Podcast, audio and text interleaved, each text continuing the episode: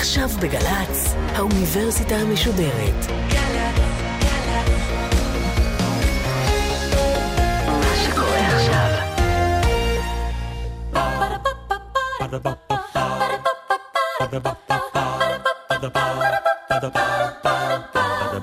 האוניברסיטה המשודרת מציגה מהים התיכון למזרח התיכון. ליעד מודריק ממפה את הבריתות במרחב, והפעם שיחה עם הפרופסור מוסטפא קבהה, ראש המחלקה להיסטוריה, פילוסופיה ומדעי היהדות באוניברסיטה הפתוחה על התקשורת במזרח התיכון.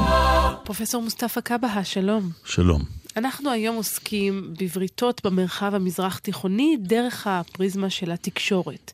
איך העולם הזה של העיתונות והתקשורת מאחד, מפלג בין מדינות ומה האינטרסים שנמצאים בתוך המשחק הזה וההתפתחות ההיסטורית. ונתחיל בעיתונות הערבית. מתי בעצם מופיעה ראשית העיתונות? במצרים אני מניחה? או... כן, השימוש במילה הכתובה ככלי מתווך עם ההמונים, זה הופיע עם בו נפוליאון בונפרט למצרים ב-1798. הוא פנה למצרים בכרוז. בערבית? כתוב בערבית. אוקיי. כתוב בערבית. דרך אגב, גם בארץ הוא חילק כרוז כתוב בעברית. כן. ושם הוא השתמש אה, במילה הכתובה ככלי להעברת מסרים. בתקופה של הקצרה שהצרפתים שהו במצרים, ערב עלייתו של מוחמד עלי, הופיע עיתון אה, בגרסה צרפתית או בגרסה ערבית. ובעצם זה העיתון הערבי, העיתון שהופיע בשפה הערבית. הראשון. הראשון. וזה עיתון אבל כמו אצל נפוליאון שמטרתו תעמולה של המשטר? שופר של עיתון, המשטר. שופר. שופר כלומר, של לא המשטר. עיתון עצמאי. לא. ודרך אגב, זה, זה, היסוד הזה המשיך להשפיע על איך השלטונות ראו את תפקידו של העיתון. הם ראו את תפקידו של העיתון כשופר, כן. להעברת מסרים, הודעות, עשה ולא תעשה. הם לא ראו בעיתונות כעין רביעית. כן. כעין מפקחת שצריכה לפקח על מה שהם עושים. עכשיו, העיתון הערבי הראשון, שהיה בבעלות ערבית, יצא במצרים ב-1828, אל-וקאע אל-מצריה נקרא, דברי ימיה של מצרים. והוציא אותו מוחמד עלי. עכשיו, המעניין הוא שלקח למוחמד עלי, מוחמד עלי עלה לשלטון ב-1805. כן. למה לקח לו 23 שנים? כדי להפנים שהעיתון הוא דבר חשוב. למה באמת? כי הוא חשב עד אז שזה כלי מערבי. כלי מערבי ש, שמעורר ספקות. ועד שהשתכנע, הוא התחיל לשלוח משלחות אה, של סטודנטים לפריז, והשתכנע במהרה. השליח שלו, זה שפיקח על הסטודנטים שם, אה, איש מאוד מעניין, אה, כתב ספר מעניין על אורחות החיים אה, במערב, שנקרא תמצית הזהב בהיסטוריה של פריז. כן. תאריך אל-אבריז, חולסת אל-אבריז ותאריך פריז, והוא הסביר שם על חיי המערב, משלחות אחרות הלכו ויצאו והתחילו להופיע הוגי דעות, גם במרחב שלא בשליטה מצרית, גם במרחב העות'מאני. כן. הרי גם באימפריה העות'מאנית הופיע עיתון בשם אל-ג'וואב אה, בערבית. אבל מתי ההתחלות- מופיע עיתון עצמאי, שהוא לא העיתונות- עיתון של המשטר? העיתונות, אין, אין עיתונות עצמאית. אין כזה דבר. אין, עד היום בעצם. אוקיי, אה, אבל- אה, העיתונות במתכונת של עיתון מפקח אה, שמקיים את שלושת התפקידים, גם לעצב דעת קהל וגם לפקח וגם לעדכן. זה ברבע האחרון של המאה ה-19. אפשר לדבר על עיתונות במצרים, בלבנון. בסוריה וגם בפלסטין. העיתון הפלסטיני הראשון הופיע ב-1876. כן, ונקרא משום מה אל-קודס א-שריף, ירושלים הקדושה. מעניין. כן. ולאחר מכן העיתונות התחילו להופיע בכל רחבי העולם אבל רגע, אני רוצה עוד להתעכב על מה שאמרת קודם. אין אף עיתון בבעלות פרטית ולא ממשלתית עד היום? נשמע לי לא סביר. אה, לא, לא, בטח, אני לא מדבר, את מדבר- דיברת על עצמאי. כן, לא, אוקיי, לא, אז אתה לא. עצמאי, יש פרטי, אבל הוא לא עצמאי לחלוטין. אתה אומר גם העיתונות הפרטית היא מיישרת קו עם הממשל. כן, גם הרי יחסי הגומלין בין, בין הפוליטיקה לעיתונות, דברים שאנחנו רואים אה, את, אה, רק את קצה הקרחון. לא רואים מה שקורה בפנים. כן. אה, ולכן אפשר להניח שיחסי הגומלין והתלות קיימים גם במערב, דרך אגב. אבל עיתונות בבעלות פרטית התחיל להופיע ברבע האחרון של המאה ה-19. תרצי למשל אהרם, כן. שהוא העיתון ש, שמתמיד וממשיך להופיע עד היום, הופיע ב-1876. שני אחים מלבנון ייסדו אותו במצרים, גולים מהשלטון העות'מאני, ובמצרים היה להם מרחב חופש יותר רחב. מאשר בלבנון. בלבנון, ולכן קבוצה של מהגרים מלבנון וסוריה, ממה שנקרא ארצות, ארצות סוריה הגדולה, שם, ייסדו כמה עיתונים במצרים, והם הובילו את המהפכה הזאת של עיתונות אה, לשמה. ועם הזמן הצטרפו אליהם גם בעלים מצריים. אז נכון להתייחס למצרים בעצם כמקום לידתה של העיתונות הערבית? מצרים היא חלוצת כל תהליכי המודרניזציה במזרח התיכון. והעיתונות אחת מהם. גם. העיתונות וגם התיאטרון וגם, וגם הקולנוע וגם הזמר ומה שתרצי. ואמרנו קודם, אף עיתון הוא לא עצמאי. נכונה התחושה שלפחות במדינות המפרץ יש חופש רב יותר? למראית עין. יש מידה יותר של חופשיות, לכן גם נוצרה, בשל התופעה הזאת של אה, התלות עם השלטון, בשנות ה-70 של המאה הקודמת, 70, 80, אה, 90 וראשית המאה הזאת, צמחה תופעה שאפשר לקרוא לה עיתונות גולה, שיושבת באירופה, לונדון. לונדון, פריז, וגם גם באמריקה, גם באמריקה הלטינית וגם באמריקה הצפונית. ודרך אגב, עיתונים ערבים היו בשתי אמריקניות כבר אה, 150 שנה. ושם צמחה שכבה משפיעה של סופרים, של עיתונאים, של מעצבי דעת קהל, שהכתבים שלהם השפיעו גם כאן. אז ו- זהו, זאת הייתה השאלה שלי. עיתונות הגולה הזו מגיעה בעיקר למי שגלה מהאזור שלנו אל אירופה, ארצות הברית, או שמגיעות למדינות מזרח התיכון ומצליחות להשפיע על מה שקורה כאן. הם יצאו שם והגיעו לכאן. ועד היום הם. קהל היעד הוא לא רק הקהילות הערביות והמוסלמיות בגולה. כן. קהל היעד הוא הקהלים שיושבים במולדת גם. עד כמה יש אינטראקציה בין העיתונות הגולה הזו לעיתונות המקומית? תגובות אחת בין השנייה? התופעה היא מאוד מעניינת, שמיטב הכישרונות העיתונאיים שגודלים בעיתונות שבמולדת, עוזבים. מקבלים שדרוג והולכים לעיתונות הגולה. ומייסדים שם. או עיתונאים מרדניים, עיתונאים שמרדו בממסד העיתונאי, והלכו והקימו. למשל, ניקח- ניתן לך דוגמה, אחד העיתונים המשפיעים בלונדון היום, עיתון שנקרא אל-קודס אל-ערבי. כן. שהוא הוא עיתון בת של עיתון אל-קודסי, הוא מופיע במזרח ירושלים. אה, וגם שני העיתונים שהם הם, עם קשר אמיץ עם השלטון הסעודי, גם אל-חייאת וגם השרק אל-אוסט, הם עיתונאים שגדלו בחממה של העיתונות מטעם, כן. והלכו וכתבו בעיתונות הגולה, ולא היה להם קל להשתחרר מהקודים של העיתונות מטעם. שזה אומר מה? שעדיין גם בכתיבה שלהם יש צנזורה עצמית? התופעה של צנזורה עצמית, זה הדבר הכי חשוב, שהעיתונאי לא רק חושב מה שהצנזור יוריד לו, אלא מה שהוא מוריד לעצמו כדי שהצנזור לא יכעס. וזה באמת מגיע ממקום של מה? להכעיס, לא להכעיס את הצנזור כדי לא לאבד את מקום העבודה? יש סכנה לא יותר להכעיס- גדולה מזה? או... קודם כל לא להכעיס את בעל המאה. בהתחלתה, העיתונות הגולה, היו בעצם שני מחנות בעולם הערבי. מחנה המדינות הפרוגרסיביות בהנהגת מצרים וג'מאל עבד אל-נאצר, כן, לעומת המדינות השמרניות בהנהגת סעודיה. כן. המדינות ששלטו בהן שושלות אה, של משפחות, סעודיה, כווית, אה, ירדן, מרוקו ומדינות אחרות. ובעצם השאיפה של המדינות הפרוגרסיביות הייתה לעודד את העמים שם למרוד. ועבד אל-נאצר הצליח בכמה מקומות, הצליח בלוב, בסודאן, וזה מתוך הניסיון להקים איזושהי פן ערביות? פן ערביות מודרנית. כן. חילונית. הדברים שבעצם ערב מותו של ג'מאל עבד אל-נאצר ב-1970, אנשים חשבו אוטוטו שהמשטרים השמרניים ייפלו, והגל הפרוגרסיבי ישטוף את המדינות הערביות. מה שקרה שאחרי עליית סאדאת לשלטון, וההתחברות שלו דווקא ליריבים של האתמול, הוא התחבר לפייסל מלך סעודיה, והתחבר למדינות המפרץ, וכל העניין של חרם הנפט ב-73, כן. אז דברים קרו במזרח התיכון. המדינות הפרוגרסיביות, השליטים, התחילו בעצמם לגדל שושלות.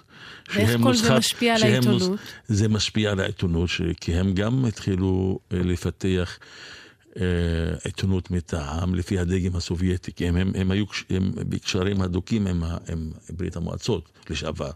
והדגם הסובייטי הוא גם עיתונות של פראבדה. המפלגה האחת, פראבדה, כן.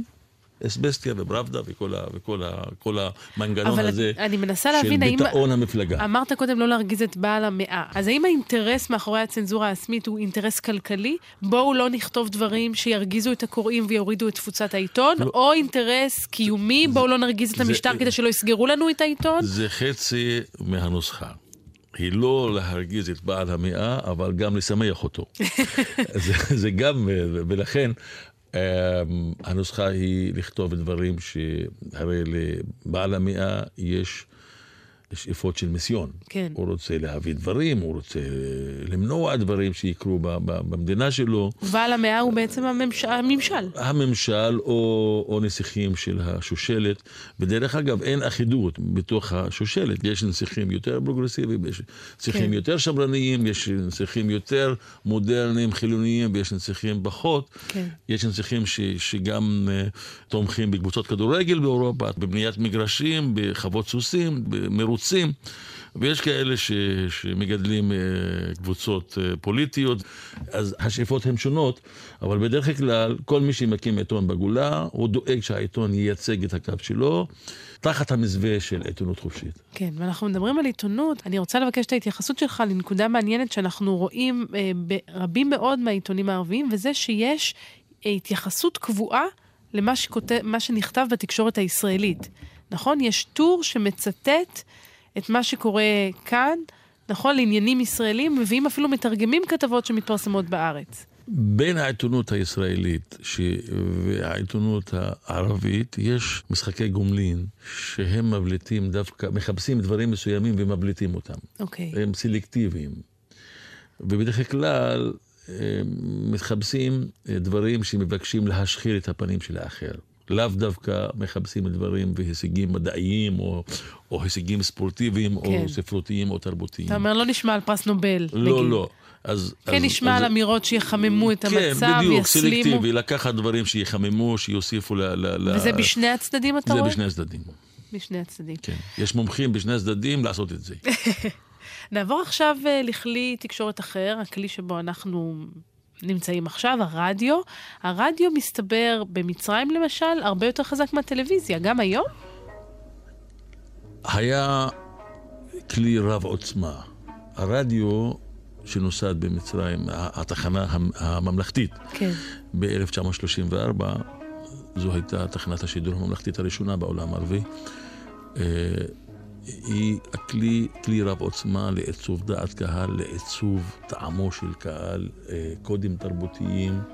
ברדיו הזה גדלו אה, גדולי סמלי התרבות הערבית. עם כולתום, עבד אל-והאב, עבד אל-חלים, פריד אל-אטרש. הנה אנחנו נזכרים ברקע. סוללת הכוכבים האלה, וגם סופרים, עבאס מחמוד אל-עקד, אל-מאזני, תאופיק אל-חכים, טה חוסיין. אתה אומר ברדיו ולא. בעיתונות הכתובה. גם וגם, אבל ברדיו, הרדיו, כי למה? העיתונות הכתובה, אחוז הקוראים היה מעט. אחוז יודעי קרוא וכתוב היה ברור. במצרים מעט מאוד. ולכן הרדיו הרבה יותר קומוניקטיבי. הכוח של הרדיו שהוא מגיע גם לאנאלפביתים. אנחנו יודעים על, על למשל אה, בעיתונות הכתובה על טקסים של הקראה לאנאלפביתים. הקראת תכנים של העיתון. מעניין. גם בארץ היו טקסים כאלה, בהפסקות של מפעלים, אה, ב- בישיבות במדאפות הכפריות או בבתי קפה. היה מישהו עולה וקורא את העיתון, אבל בדרך כלל הוא יכול להדגיש דברים, להשמיט דברים. ברור. וזה דינה של הקראה, על אף שהיא גם עושה את תפקידו של העיתון. נאצר בעצם של- הבין שיש כאן כוח משמעותי שצריך לנצל אותו. כן, עבד אל-נאצר הבין את זה ב-1954, באותה שנה שהפך שליט בלעדי ממצרים, הקים את תחנת השידור סאות אל-ערב. ובעצם מצרים פנתה לעולם הערבי. זה מה שמכונה מהפכת הטרנזיסטור? כן, מהפכת הטרנזיסטור זה המהפכה שעבד אל-נאצר התחיל לקרוא לרעיון הפן-ערביות, לאחדות הערבית, מעל ראשיהם של המנהיגים הערבים האחרים, וזכה לפופולריות חסרת תקדים. עבד אל-נאצר, היה מועמד מול כל אחד ממנהיגי ערב באותה תקופה, היה זוכה. הוא היה ממש מנהיג סוחף, השתמש בשפה העממית, לא דיבר ערבית גבוהה ולא ספרותית. ידע את הקודים של הפלאח הפשוט. אבל הוא בעצם מאמץ כאן פרקטיקות מערביות, כמו שצ'רצ'יל דיבר כן, אל כן, אזרחיו דרך כן. גלי האתר, כך עושה את זה גם, כן, גם כן, עבד נאצר. שאף, בין היתר, ובעיקר להביא את עמו למודרניזציה ולחילוניות. כן. הוא היה איש אה, מודרניזטור ו- והוביל למודרניזציה, ולכן הוא חשב ש- והקים את צאות אל-ערב עם, עם אה, יכולת שידור רבת עוצמה שהגיעה לכל הקהילות הערביות היכן שהן. ואפילו ב- בקהילות הרחוקות, באוסטרליה, באמריקה, ב- באירופה, ובעיקר במזרח התיכון. ואחת ההודעות המפורסמות ביותר שלו, על הלאמת התעלה. النهارده ونحن بنستقبل العام الخامس للثوره وزي ما طلع فاروق في 26 יוליו את ה-52 מרדה כן, אנחנו שומעים כאן את ההודעה הדרמטית שעבד אל-נאצר מודיע על הלאמת תעלת סואץ והפיכתה לנכס של העם המצרי. דהיינו הפקעתה מהבעלות הצרפתית, שהייתה לחברה הצרפתית ולהשפעה הבריטית. והופך, בעצם המאורע הזה הוא מאורע מכונן בתולדות העם המצרי, בתולדות העם הערבי. ובתולדות המאבק בקולוניאליזם. כן. ולכן ההודעה הזאת, אפשר לראות גם ביוטיוב, היא בעלת ההאזנה הגבוהה ביותר, מאות מיליונים של אנשים. מדהים, ואני גם זוכרת עכשיו בהקשר אחר את השידורים ממצרים, שהיו אמורים להגיע לכאן, לאזרחי ישראל, בעברית. כן. סאות אל-ערב, שהקים עבד אל-נאצר, התחרה עם כל ישראל בערבית. כן. שמה שנקרא אז בית השידור הערבי. והייתה מעין מלחמת מילים. הייתה תוכנית, למשל, ששידר אחמד סעיד, זה השדר הכי מפורסם בתחנה ההיא, ועליו ענה אה, עיתונאי ממוצא עיראקי, שאול מנשה, אה, בתוכנית שנקרא אמיתות ושקרים. ואחר כך היה מענה של תחנת קהיר הממלכתית על, על התוכנית של אמיתות ושקרים. באותו יום היה מתנהל שיח, מלחמת מילים בתח, בין תחנות השידור, כי הם ידעו שהכלי הזה הוא כלי רב עוצמה. אנחנו מתקרבים לסיום, אני רוצה לחזור לכאן ולעכשיו, לאחד השחקנים המשפיעים ביותר בעולם התקשורת הערבי, אל-ג'זירה. זה סימן מהפך ממש, נכון? כן, זה, זה מהפך, אה, בעצם מהפכת תחנות הלוויין לא התחילה באל-ג'זירה. התחילה דווקא בתחנה סעודית שנקראת MBC ב-1991, ואחר כך אה, תחנה לבנונית בשם אל-מוסתקבל. כן. ורק ב-96 הופיע אל-ג'זירה, אבל הופיע אל-ג'זירה עם שאיפות לשחק במגרש הגדולים. לא ועם הרבה במגרש- כסף, צריך כן, לומר. עם הרבה כסף, עם הרבה עוצמה, עם הרבה השקעות, ולא רק לשחק במגרש המזרח תיכוני. אפשר להגיד היום שאל-ג'זירה הוא אחד משחקני התקשורת הבינלאומיים החזקים ביותר, בין החמשת הראשונים בעולם. איך אתה מסביר את זה שדווקא אל-ג'זירה הצליחה כל כך איפה שאחרות נכשלו? כן, זה חלק גם מהגחמות של קטאר, הנסיכות הקטנה, להוביל בעולם הערבי. שזה מדהים, אז- אם אתה חושב על הגודל של כן, ה... עד אז הק- הקריטריונים של ההנהגה היה מסה דמוגרפית, כמו מצרים, מסורת תרבותית, פוליטית של הנהגה, מצרים גם, או עיראק, כן. סוריה, אבל קטאר, קטאר, מדינה, נסיכות קטנה, מדברית, אבל עם הרבה כסף, עם הרבה נפט, כן. ידעה שבקריטריונים הישנים היא- אין לה סיכוי. ולכן חיפשה קריטריון אחר. והקריטריון היה לנסות ולהשפיע, לא דרך הקריטריונים ש- שספרתי לעיל, אלא דרך כלים חדשים, נוכח גם המצוקה שחיים בה המדינות החזקות באזור. כן.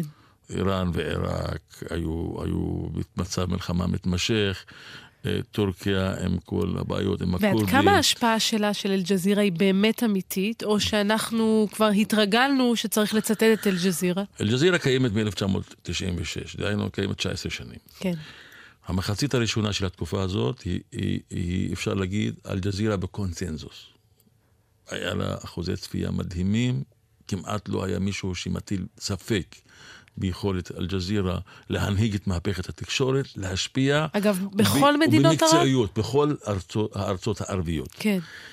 בשנת 2011, אל-ג'זירה, קברניטי אל-ג'זירה, החליטו שהם הופכים גם לשחקן פוליטי. כן. לא רק כשחקן תקשורתי. ואז הם כבר איבדו מחצית מהתמיכה, מחצית מהקונצנזוס. הם היום בלב המחלוקת, ולא בלב הקונצנזוס. אני רוצה לשאול אותך ממש לסיום, כי אנחנו צריכים באמת להיפרד. באילו ערוצי תקשורת מרכזיים צופים היום הערבים בישראל? הם צופים בכל הפנורמה המגוונת של קרוב ל-600 תחנות לוויין. אה, אבל אפשר לדבר על אחוזי, אחוזים של צפייה. כן. אל-ג'זירה, אל-ערבייה, אל-מנאר ואבו דאבי הם התחנות המובילות. גם התחנה הלוויינית הפלסטינית בשנים האחרונות עולה על... מה לגבי ערוצי תקשורת ישראלים? הם צופים בחדשות בעיקר ואקטואליה. בחדשות ואקטואליה הייתה תקופה שכל הערבים בישראל צפו במבט כמובן. כן, אבל... טוב, כל, כל הישראלים באשר. הם. אח... כן. כן, עם ההתפצלות ועם הופעת אה, ערוצים חדשים ועם הופעת uh, התקשורת בערבית. והתקשורת הזאת מאוד משפיעה. כן. עכשיו, זה משפיע על כל שכבות הגיל. הילד הערבי בישראל רואה פחות עברית ושומע פחות עברית, כי הוא לא צופה גם בתוכניות הילדים ולא צופה בתוכניות אחרות בעברית, בעיקר בטוק שואו או בתקשורת ואקטואליה. ואין ספק שיהיה מאוד מעניין להבין גם מה ההשלכה של הדבר הזה על החברה הערבית בישראל. יש לנו עוד הרבה על מה לשוחח. ועל היחסים בין רוב ומיעוט. בהחלט. תודה רבה לך על השיחה המרתקת הזו, ותודה רבה גם לאלמה רותם ואביגיל קוש על העריכה וההפקה, ולמאי דוידוביץ' על הביצוע הטכני. אנחנו ניפגש בשבוע הבא. להתראות.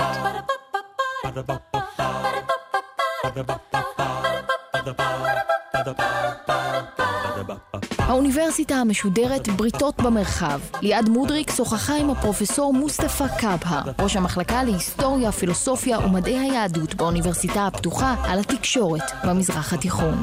מערכת האוניברסיטה המשודרת, מאיה להט קרמן, ליאור פרידמן, אורן הוברמן וגיא עופר. האוניברסיטה המשודרת, בכל זמן שתרצו, באתר וביישומון אפליקציה של גל"צ, וגם בדף הפייסבוק של האוניברסיטה המשודרת.